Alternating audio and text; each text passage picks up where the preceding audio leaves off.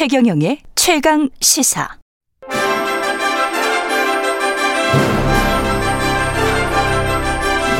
최강시사 선정 2021년의 인물 핫20.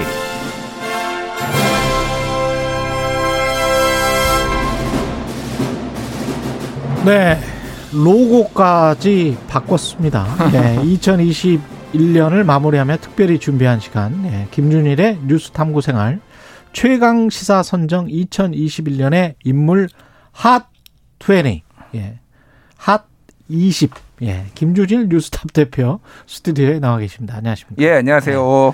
오늘부터 4주 동안 2021년의 인물, 핫했던 인물 20사람 예, 발표하겠습니다. 예. 연말이 왔죠. 머라이어 캐리 노래가 슬슬 들리면 이제 연말이, 예, 왔다는 거예요. 예, 머라이어 캐리를 좋아하시는군요. 크리스마스 캐롤송 하면 역시, 예, 머라이어 캐리 아니겠습니까? All I Want for Christmas is You 그 한 곡을 가지고, 예, 매년 800억씩 저작권을 번답니다. 매년 800억? 예, 예, 예. 그럴 만해요. 예. 예. 그래서 그게 한 20년 되지 않았습니까? All I Want for Christmas. 노래는 부르지 마시고요. 예. 죄송한데요.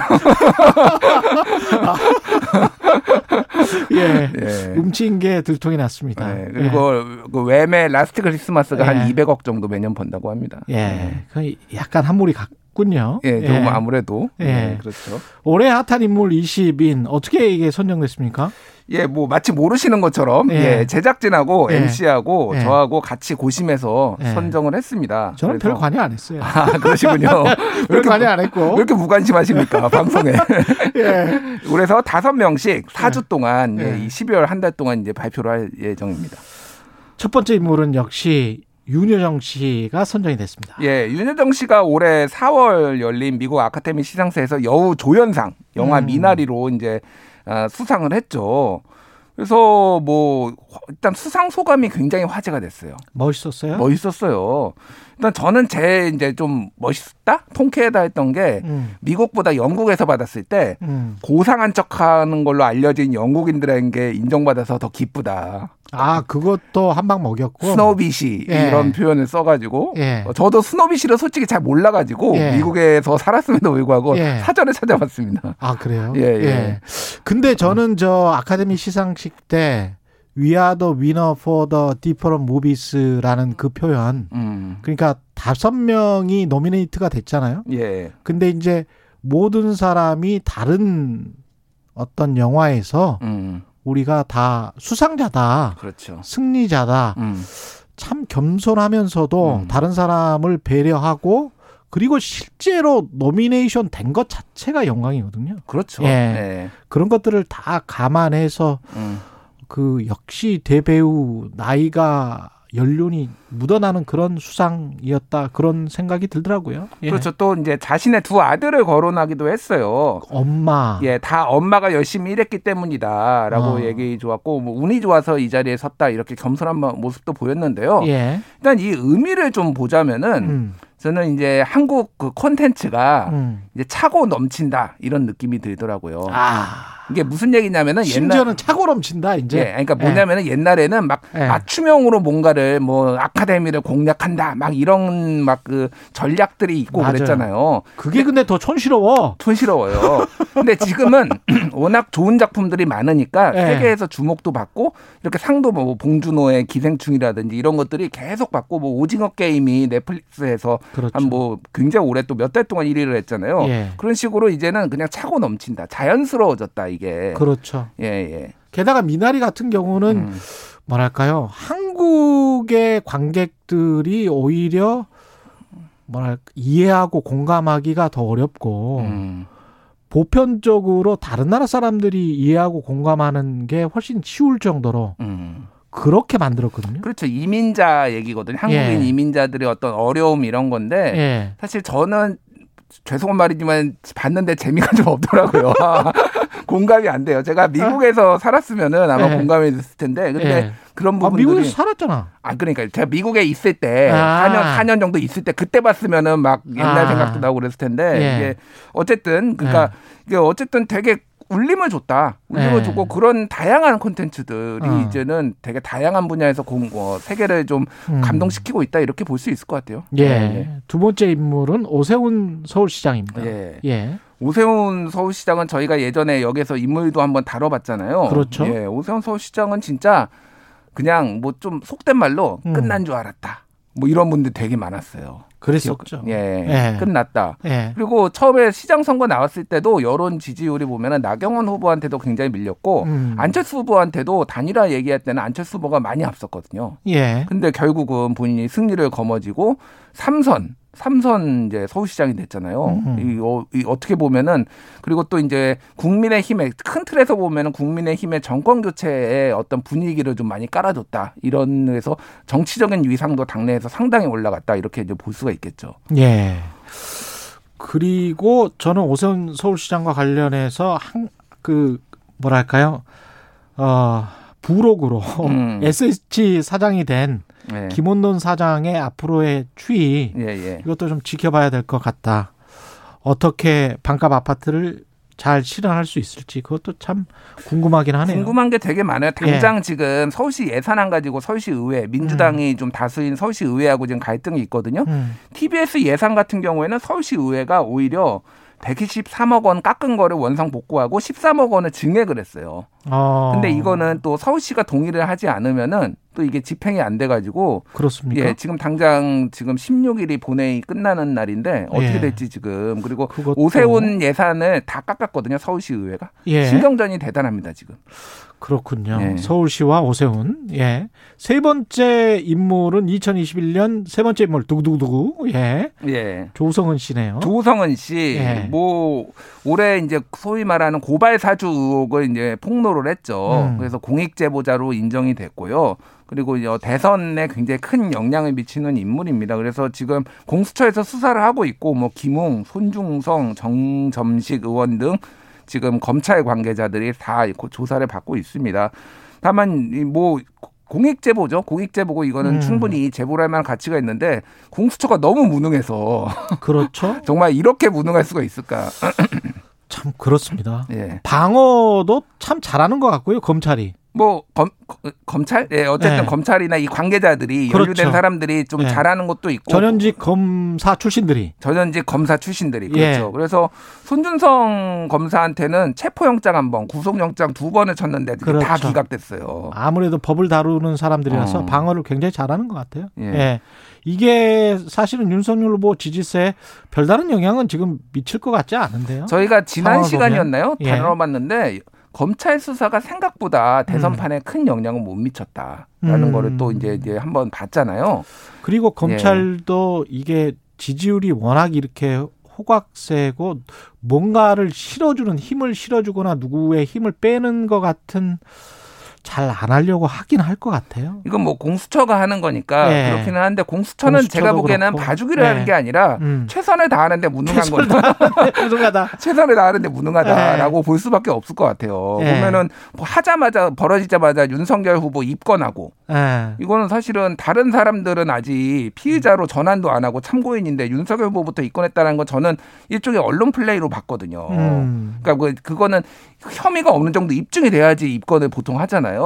근데 그 정도로 했으면 자신감 있게 했으면 뭔가 증명을 해야 되는데 의혹만 앞섰다. 뭐 이렇게 볼 수 있을 것 같아요. 그래서 지지율에 어쨌든 또 고발사주 의혹과 함께 대장동 의혹의 쌍특검 얘기가 나오고 있어서 사실 지지율에 영향 미칠 것 같지는 않습니다. 예.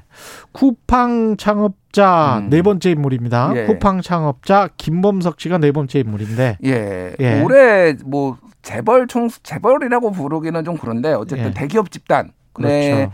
굉장히 중요한 어떤 주목받은 인물이라고 할 수 있죠. 일단은 6월 17일에 이천 물류센터 화재가 발생을 했는데 그때 당시에 이제 초기 대응을 못하게 했고 그리고 휴대전화를 다 근로자들 노동자들 휴대전화를 다 못 쓰게 해가지고 그렇죠? 화재를 키웠다 이런 이제 노동 조건에 대해서 많이 얘기가 나왔고요. 그리고 지금 11월에는 노조 활동을 방해를 하고 있어요. 그런 이제 의혹이 지속되고 있습니다. 직원들이 올해 초 노동조합을 만들기로 했는데 회사 측에서 계속 이거를 문제를 삼고 있어서 네가 노조하면은 뭐라도 될 것 같느냐. 이런 뭐 이제 그 노조를 결성한 이런 지도자 그 사람한테 이런 식으로 대하기도 해가지고 이것도 문제가 되고 있고요.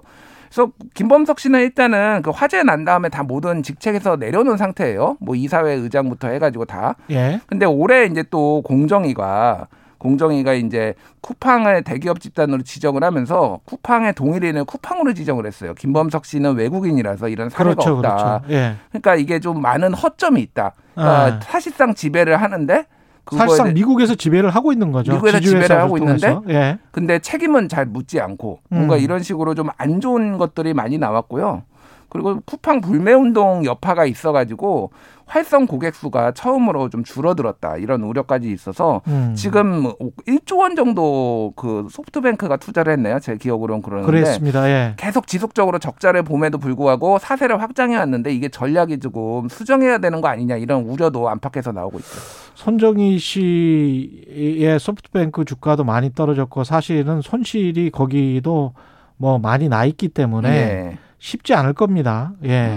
투자했던 소프트뱅크 자체가 지금 그렇게 좋지 않은 상황이고 게다가 사회적으로 지금 뭐 플랫폼 노동자들 그다음에 택배 하시는 배달 라이더들 업무강도에 관한 논란 플랫폼 기업 자체의 구조적인 특성 때문에 어쩔 수 없이 이렇게 크게 돼버리고 나머지는 다 착취되는 것 같은 그런 구조로 갈 수밖에 없는 그런 상황. 그렇죠. 여기에 관한 사회적인 논의도 지금 지속되고 있습니다. 그러니까 뭐 쿠팡이 예. 다 책임져야 되는 문제는 아니죠. 그 부분은. 그렇습니다. 뭐, 하지만 예. 중요한 파트너로서 이제 책임을 져야 되는 거고 예. 쿠팡맨이라고 불리는 사람들은 사실 직접 고용하고 있어요.